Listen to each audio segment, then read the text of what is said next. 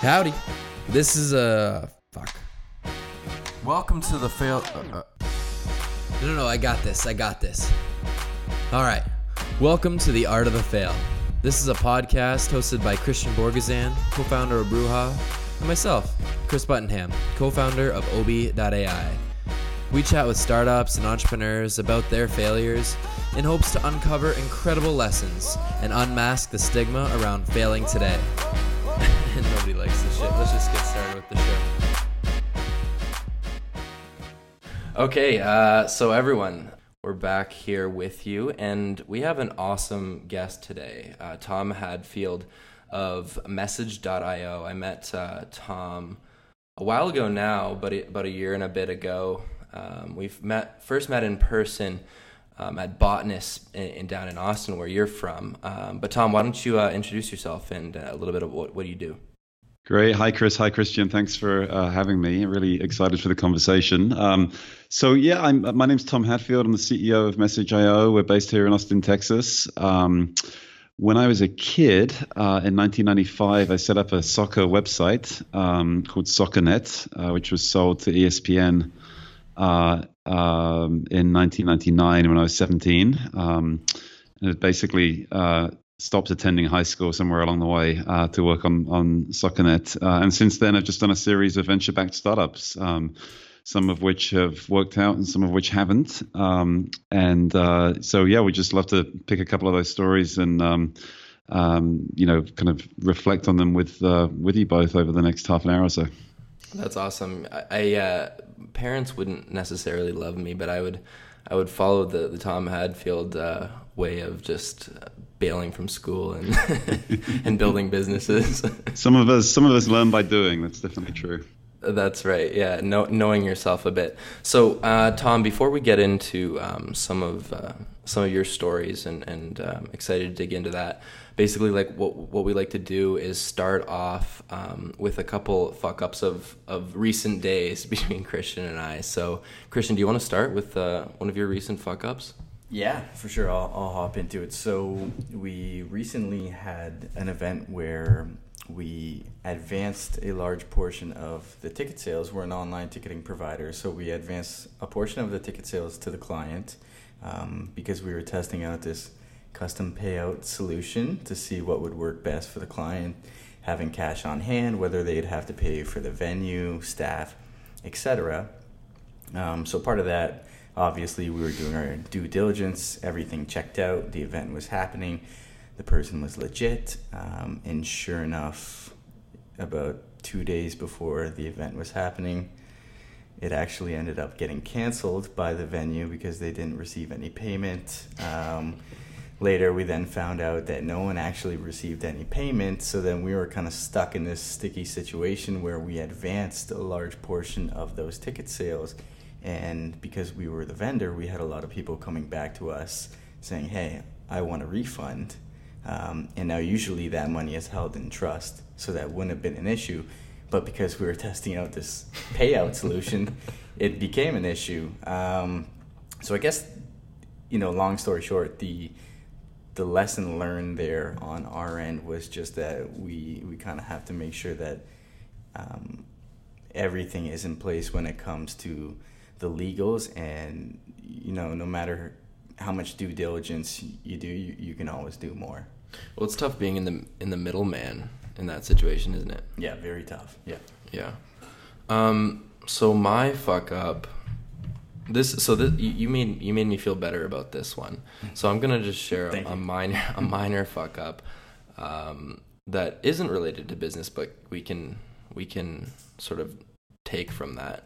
So um, I go I I typically get up at five thirty every morning to go to the gym, and um, for those that know me, I have a terrible back, and uh, I injured myself um, uh, back in January, like even more than I already was, and so I've been slowly recovering and seeing a specialist to um, try and get it back in, in, in good shape. But this morning when I went to the gym, I uh, I sort of tweaked it again, tweaked it again, and uh, and I just I, I was overdoing it, and I for some reason instead of leaving the gym, I just kept working out, and um, and I think the lesson there learned there is just listening to your body, and that, that could, the same could be said for um, business. I, I'm a big proponent on listening to your gut and um, and usually nine times out of ten, whether you're listening to your body or you're listening to your gut, you're probably right. And if my my philosophy is, even if you're not, the the speed in which you gain from making a quick decision and, and being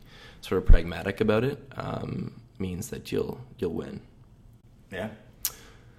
So that's it. Those are the, the fuck ups of the of the recent days. I will kind of hop back in Okay. here and say that we were able to reconcile those payments. So, so everything is, is all clear That's on that front. yeah, good. That's good. Yeah, probably. Uh, probably much noted. Okay, cool. So, Tom, I think um, it- it's funny when you were when we were sort of planning for this this episode. Um, you sent me some articles that that we'll share with with the listeners, um, and I had no idea about any of this, and I was absolutely fascinated. Again, just um, as I was saying. Kristian and I, obviously, the, the whole point of this podcast is that we're uh, big proponents of learning from failures, and that's sort of how we learn is anecdotally. And and so when I heard uh, what you wanted to talk about, I was I was thrilled. So uh, so why don't you why don't you kick it off with uh, a story or two, and, and we can uh, make it conversational. Yeah, great. I appreciate you saying that, uh, Chris. So um, the topic, one one failure that I'd love to start with um, is my prior company, actually, to this one, um, uh, which was called Fetch. Um, so Fetch was a personal buying assistant app. Um, uh, it became a uh, um, an SMS based uh, buying assistant where you could send a text message um, to fetch uh, describing something that you wanted to buy and then one of our human agents would go and find the best price for that product online uh, they would check for coupon codes send you a message with the price um, which you could approve just by responding uh, by text uh, and we would then place the order for you on your behalf and charge your credit card behind the scenes So you were Um, doing conversational business before it was cool. that's right. You know, it's Chris Chris Messina. Uh, Chris Messina um, uh, wrote his article um, uh, about conversational commerce, where he kind of coined the phrase. Um, you know, right as we were launching Fetch and and um, uh, and, and featured Fetch in that article. And so, um, yeah, the, in the spring of 2014, there were um, a few other services like this which launched uh, shortly after us. One was called Magic, uh, which you may remember. Um, there was Go Butler.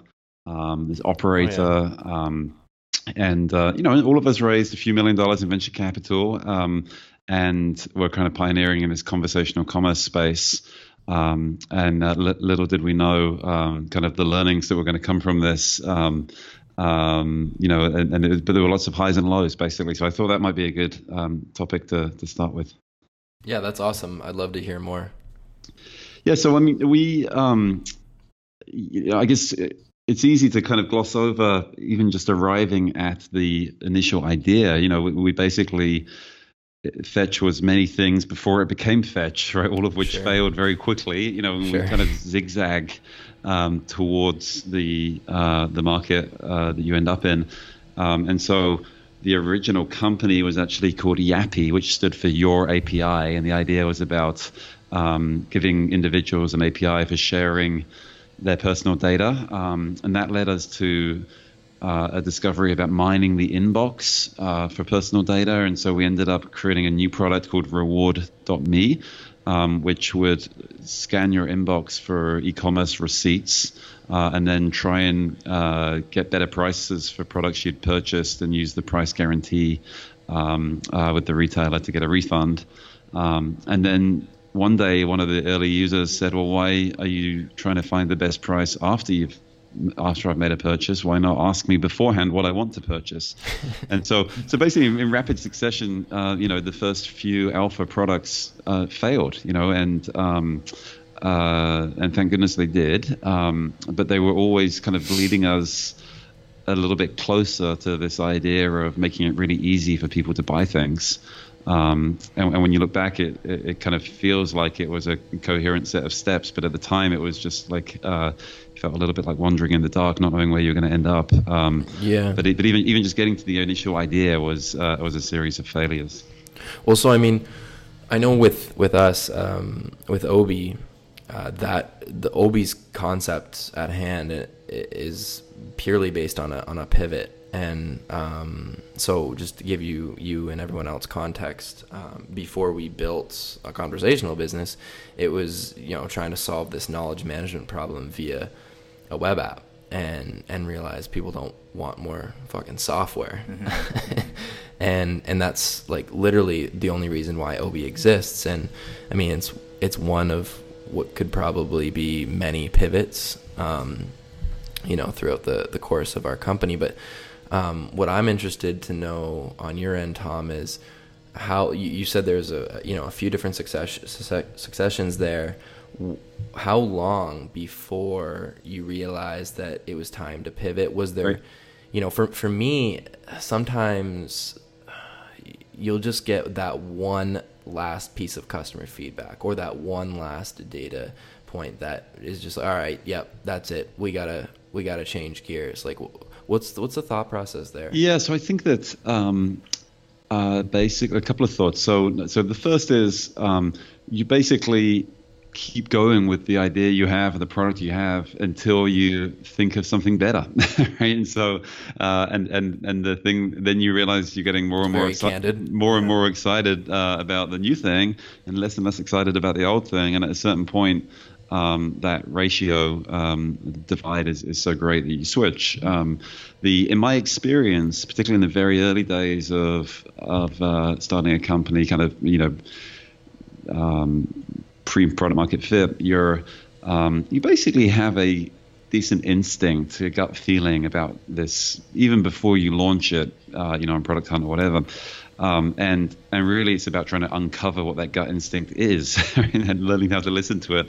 Um, and you know, often within a day or two of putting it on Product Hunt and just looking at the data, um, you have a sense of whether you need to double down and and make the changes to the user experience to make it work, um, or whether you just let this one go and quickly move on to something else based on a learning that you've had or a new idea you've had. And so, uh, in my, I mean, these were roughly eight week cycles, I think, you know, fairly quick. Um, uh, you know, and then, then that's like from the point of idea conception to building the alpha prototype to developing the brand and building out the front end uh, to launching something, and, and that's eight weeks. And uh, and so we tried to compress that as much as possible. Yeah, and wow, and, that's crazy. And really, within a week or two of launching something, being ready to. Um, uh, what's the phrase that uh, my wife's a writer and um, she has a uh, uh kill your darlings. yeah, right? yeah, yeah, yeah. And yeah, um, you know, being, being ready to do that quickly, basically, um, because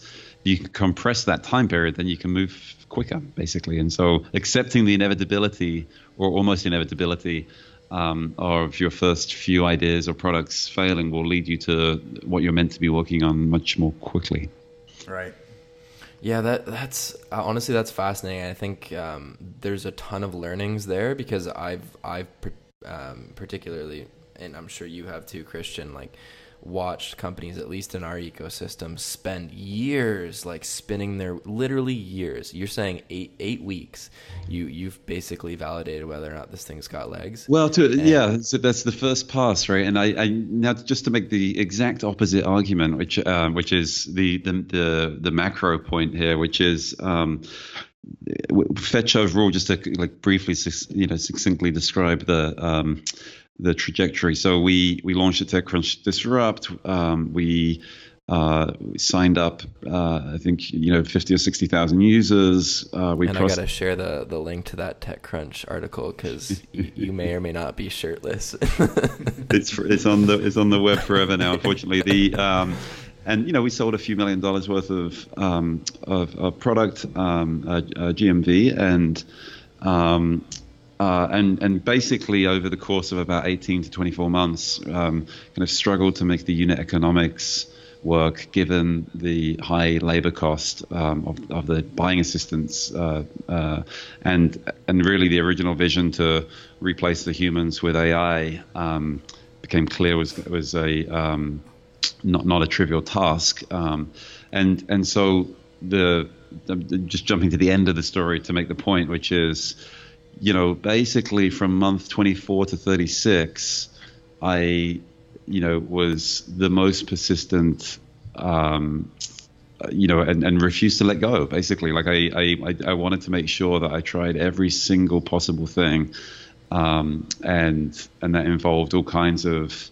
Uh, you know, zigzags uh, of, of the opposite kind within the general area of fetch, um, and um, you know, basically wanted to just not, my investors to know in particular, having taken their money, that I had done every single possible thing before um, uh, accepting that uh, that it wasn't going to work. And so, so on the one hand, at the at the beginning of the journey, I think being nimble and and you know throwing out first drafts fairly quickly. On the other hand, I think you know hanging in there. Uh, even beyond where almost every sane person would have gone, um, uh, is kind of your obligation as a as a startup founder who has taken other people's hard-earned money uh, and, and put it to work. And so, so I, I don't want to overemphasize this, uh, you know, willingness to just quickly compress um, the cycles and move on. Like I, I think that yeah. in a macro sense, you got to hang in there um, beyond what other people would. That's the that's the job. Yeah, no, definitely. Um, I think one of the points I want to double click on, if um, if you're willing, is is the fundraising piece of it. So you know, both Kristian and I's company has taken a small amount of money, not millions, um, but you know that definitely is in the back of my mind all the time mm-hmm. where um, you know we haven't been at this for eight weeks we've been at this for a couple of years and you know through different iterations and and we like we like what we're seeing so far but you know at the back at the back of your head there's always that that scratching um, you know well is you know is the industry on time? Uh, is the traction is the traction good? Like you said is the unit uh, economics working? And but at the end of the day, I know a lot of the you know the nagging in the back of my head is well, uh, I'm not gonna I'm not gonna let these people down.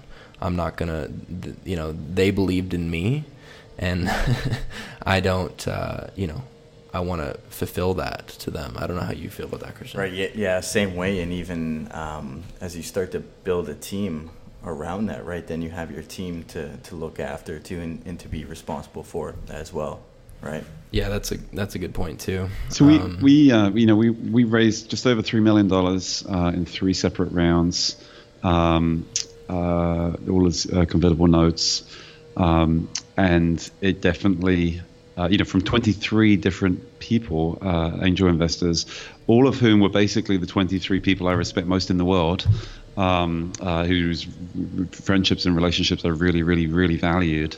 Um, uh, and this was them backing me uh, and, and and saying they believed in me. And so um, that that was the thing that I lost most sleep over, literally, um, um, in in that final year when we were trying everything to, to try and make this work. And uh, I felt such a sense of obligation and debt, literally, to those uh, 23 people that when I then started my next business after we finally closed down Fetch, uh, I gave those 23 investors in Fetch a total of 15% of the common stock mm.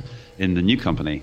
Um, wow. Um, didn't need to do that. Uh, didn't ask for anything in return. Um, but I felt like they um, were owed it. Um, and so now with this new company, which you know we've just recently closed our Series A and, and things are going well.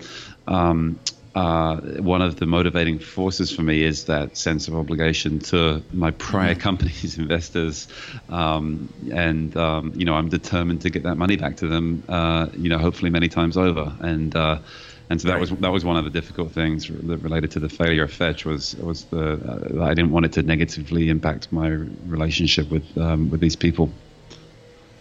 Wow, that's amazing. That was the beginning of my excuse me. Literally, my next question was. Um, how did you proceed from that? Like, yeah, what was the next move for them? And and, and then when you when you raised so Fetch was was right before Message.io, right? That's right. Although Message.io, of course, went through the same eight-week cycles at the beginning, and and uh, you know, it was initially called Prompt. We got into Y Combinator, yeah, um, uh, with an idea called Prompt, uh, and um, fortunately, Y Combinator helped accelerate the failure of the prompt idea um, and enabled us to then give birth to Message.io while at Y Combinator. Um, I'm curious what was what prompt was was about. So prompt was again in a similar space. It was the command line interface for the real world, uh, and so the idea was you could send a text message um, to do anything, not just buy things.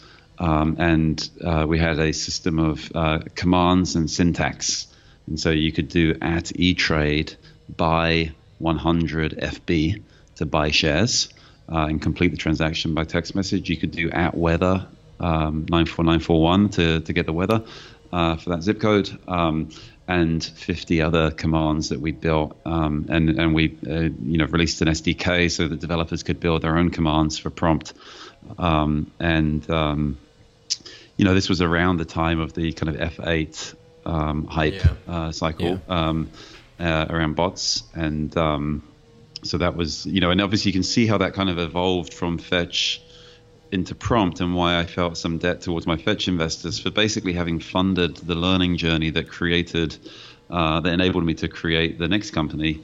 Um, and so it, it is like this ongoing zigzag, basically. Um, you know, just getting closer and closer to the um, the thing, and, and and again, that's part of the persistence and just the belief um, uh, um, that, that, it's getting getting closer each time. And um, uh, so yeah, it just happens to be in a different corporate entity, you know, and um, uh, but it's all part of the same journey.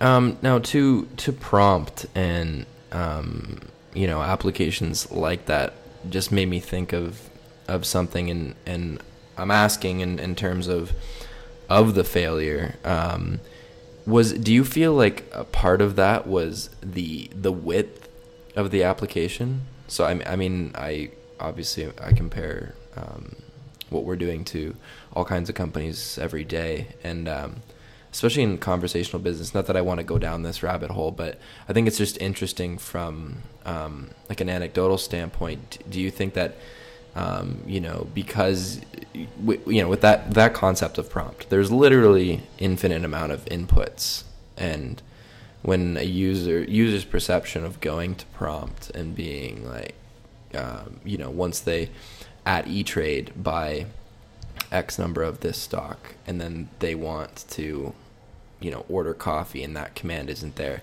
Do you think that had anything to do with it, or was it just? Yeah, and I think yes, I do, and I and I think that um, it gets to kind of the ability to learn from mistakes, basically, right? And so one of the learnings from the user testing is that conversational applications are best when they're very na- narrowly focused on doing one thing really, really well.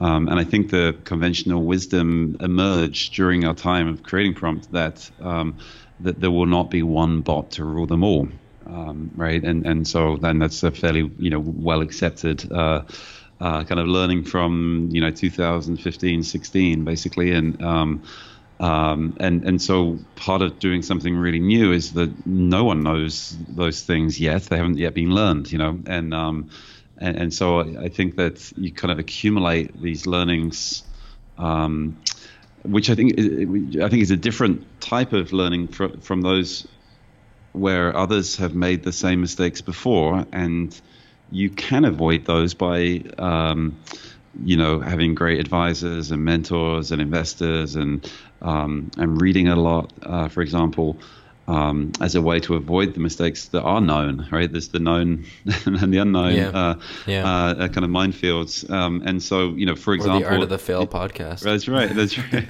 that's right. The uh, right. And so, you know, for example, one of the things that I learned at Fetch that I feel like many entrepreneurs had learned before me, and I hadn't fully internalized their learnings, um, was that we scaled the business before we had positive unit economics, and so uh, and and and I kick myself now because I I see that written a lot, and and somehow you yeah. know I didn't um, live that you know, and so we our user base was growing a lot. We were, you know, we are on the Today, you know, uh, the, the morning TV shows, um, uh, and you know, it was exciting, and so we raised more money to fuel the growth, um, and you know, focused on top line GMV um, uh, kind of metrics, instead of really digging into the unit economics and, and getting them positive before you know uh, scaling the business and and I could have avoided that mistake uh, in hindsight. You know, as, as, part of this kind of post mortem of Fetch,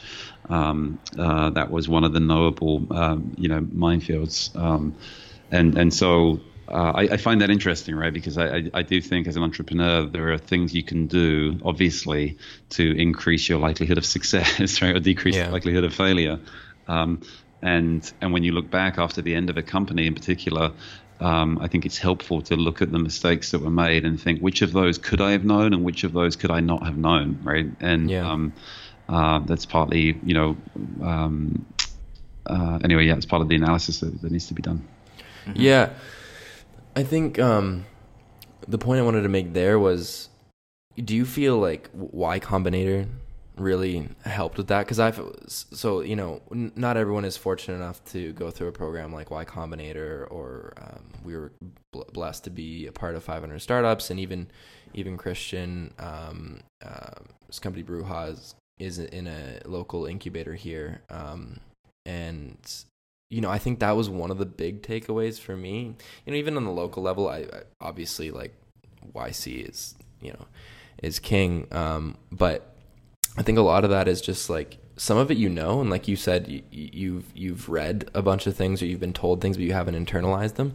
For me, like mm-hmm. 500 just kicked us in the ass. Mm-hmm. It was like this deploying this um, sense of being pragmatic um, more than anything. Um, Kristian, what do you feel about that in terms of like the local ecosystem and? Uh, yeah, it's it's really one of those things where like you don't really know what to expect. I mean, you might to, to some degree until you actually fully go through it and fully commit with it, right? And when you're actually around an office space with, you know, anywhere from five to ten to twenty to fifty plus other companies there, right? Then then you realize that other people are going through the same situations that you're going through currently. Maybe they've done very similar things in the past. Um, my favorite part, obviously, you know, we've talked about this a few times, is just the access of knowledge and shared resources amongst these ecosystems. Um, and even there, again, that's something that we've talked about. Like community, right? Exactly. It's all it's all about community, um, and and not even from the, you know, people or the managers in the ecosystem or in the incubator. Sorry, the founders themselves.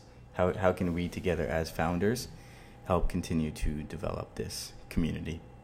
Yeah, because at the end of the day, you, know, each founder, each company has to execute. Did you find that with with YC, Tom? Is that was that your first time going through YC? It was, and I and I and I'd recommend that everyone apply um, every cycle for twice a year. You know, it's um, uh, a, a, really uh, helpful experience that does accelerate the um, um, uh, your your path to success or failure, basically, and um, the I think one of the toughest things as an entrepreneur is knowing what advice to listen to from whom on which topics, right? And so there's a lot of advice out there, um, and yeah. and not of all of it is right, you know. And so, um, like, kind of filtering the uh, all of the uh, uh, sources of uh, advice and guidance that you get as an entrepreneur, and choosing which pieces of nuggets of wisdom to listen to, I think is, is kind of part of the part of the job. Um, yeah, that, so. that that that that point bugs me too because I think it's it's the job of let's say somebody at an accelerator and an incubator. It's it's literally their um, responsibility is the word I was looking for to ensure that they're not talking out of their ass and giving advice that they have no business giving. Like that was half the point of, of Christian and I starting this podcast was I'm not claiming to be an expert on on anything, let alone, you know, like entrepreneurship.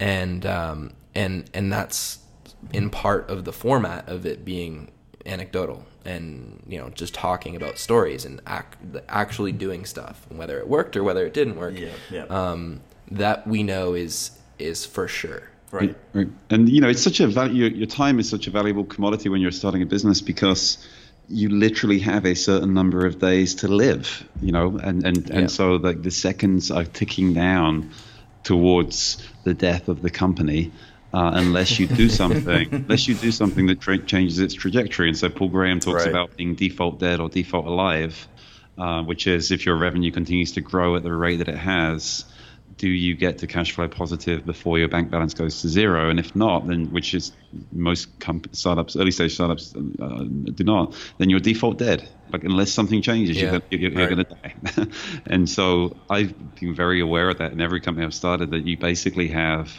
what if you take assume that you know an average size seed round, a normal burn. Um, you're looking at what 24 months on average, I guess, yeah. uh, um, and and so yeah, you got maybe 750 days to make your company work. Um, and and um, and so if you're going to go to a conference for three days, or you're going to like, you know, then you're literally reducing yeah. the amount of time your company has to be successful by a significant proportion. Um, and and so um, that that constant awareness of the possibility of failure, uh, you know, is um, uh, is very motivating. Yeah, um, that's a good point, and and sort of to to your your point about what what Paul Graham says. Um, I would love I would love to hear your. I hope I'm not out of out in left field on this one, but um, you know, ta- you talked about unique ec- economics and and how you you know were or weren't obsessed enough with them on the last few ventures. Now with with Message.io or even you know uh, candidly uh, Obi um, you know, we're in an industry where, admittedly, we're doing a little bit of waiting for enterprises and, and consumers alike to sort of pick up um, their engagement on this type of technology, which we're all betting heavily on. How do you how do you treat the unit economics, which is fundamentally different than Kristian's business?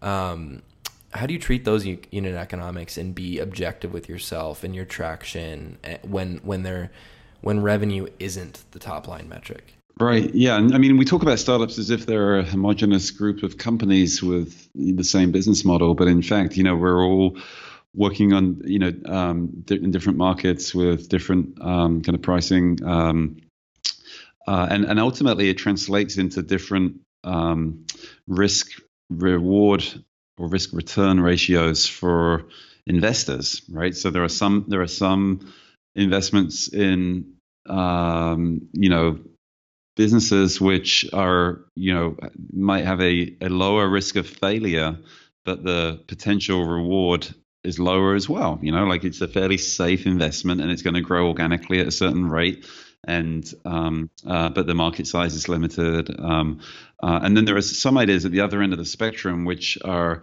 um, you know, swinging for the fences, five hundred billion dollar potential, um, but exceptionally risky, um, and you know maybe you know the timing isn't quite right yet, or, or you know something uh, that that makes it you know more likely to fail than the other case. Um, but if it but if it does succeed, then uh, then the then the return is that much greater, and so.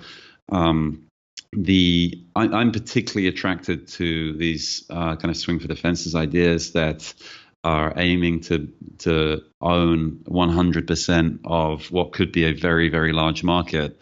Um, um, but those you tend to be, you know, you're trying to predict when the market is going to grow, right? And, and, so it might not exist yet, even the market, and so you're kind of you, you kind of perpetually early, um, um, and and often it requires significant investment. You know, if you really are trying to own, um, you know, um, you know, large, you know, multi-billion-dollar markets, then then often that means um, sacrificing some of the um, uh, you know, or anyway, investing heavily in the in the early days to to get that dominant position. And so, you know, but Chris, both you and I are in the the uh, kind of uh, enterprise messaging space, and uh, you know, we've seen very high adoption of enterprise messaging platforms like Slack in the startup community and in the tech world. Um, but it hasn't yet happened in mainstream America, right? And so, you know, large enterprises are not yet using uh, messaging across the organization in the way that the tech uh, the tech organizations do. And so I feel very confident that that is going to happen. Um, getting the timing right, predicting exactly when that's going to happen is is difficult, right? Someone once said that um, predicting the future is easy, but uh, getting the timing right is the hard part. And I and I think that's true of uh, most entrepreneurial um, endeavors as well. Mm-hmm. Yeah, and it gets uh, extraordinarily more complicated when you have venture capital involved, right? If if if money wasn't an object or surviving essentially um, wasn't the the problem, then you'd have all all the time in the world to sit around. As long as you're early, being late is a little a little different. Um, but that to me, that's that's the struggle. Yeah, and actually, I just want to backtrack a little bit because Tom, you you make a really good case and you bring something up that I think um, you know a lot of people need to be aware of, um, and that's just that most people tend to put startups in general in you know one bucket rather than you know knowing that there's so many different plays, there's different sales cycles, there's different measurements for success across the industry. So so it's really good that you touched on that.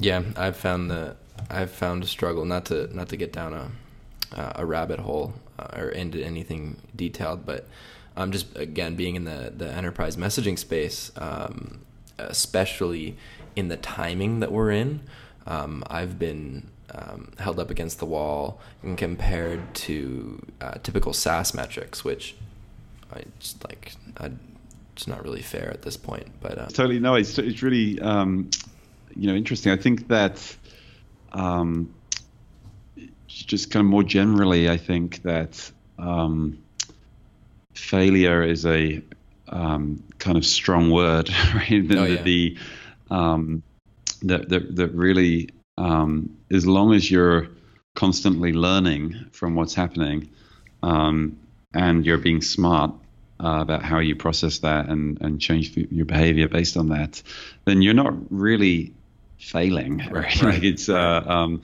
in a way you're just like refining what you're doing uh, and um, uh, on the path to being successful, I think. And and so the um, uh, and, and and and failure in the you know traditional meaning of the word, I guess, happens in a macro sense, like with right. the end of mm-hmm. companies, and it happens on a micro sense every day, as you guys are um, doing with your um, pointing out with your your kind of fuck up of the week, yeah. um, or even of the day, or even of the hour, right? Yeah. I mean, and, and I and I, but I, I think using the, the word failure is kind of a loaded phrase. Yeah. Um, I know we're all kind of hesitant to be seen to be celebrating failure, right? Like uh, in, in Silicon Valley, it's not that we're holding it up as a something to aim for at all. It's just right. something that we're um, we we know is part and parcel of doing risky things, you know, and and and um, and, and shouldn't be feared with the same the same to the same extent that it is in, in other parts of the world, like Japan, for example, that, that, that might end up being having a less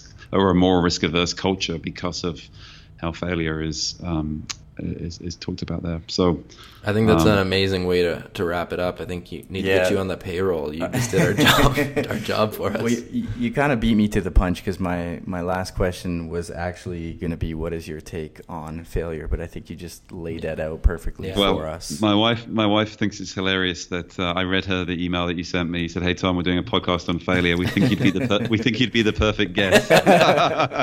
I, I literally I sent a few of those emails out and then I I, th- I I sat back and thought about it for a minute. I was like, "Oh, that that probably doesn't sound good, does it?" Well, in, in said, light well, of these guys, she said, "Well, these guys know you pretty well." in, in, light of that, there's a reason why we're the host, right? Yeah, yeah no, I think that's and that's really why uh, we're here, Tom, is just to remove the stigma from it, um, and, and using the word um, "fail" in the name.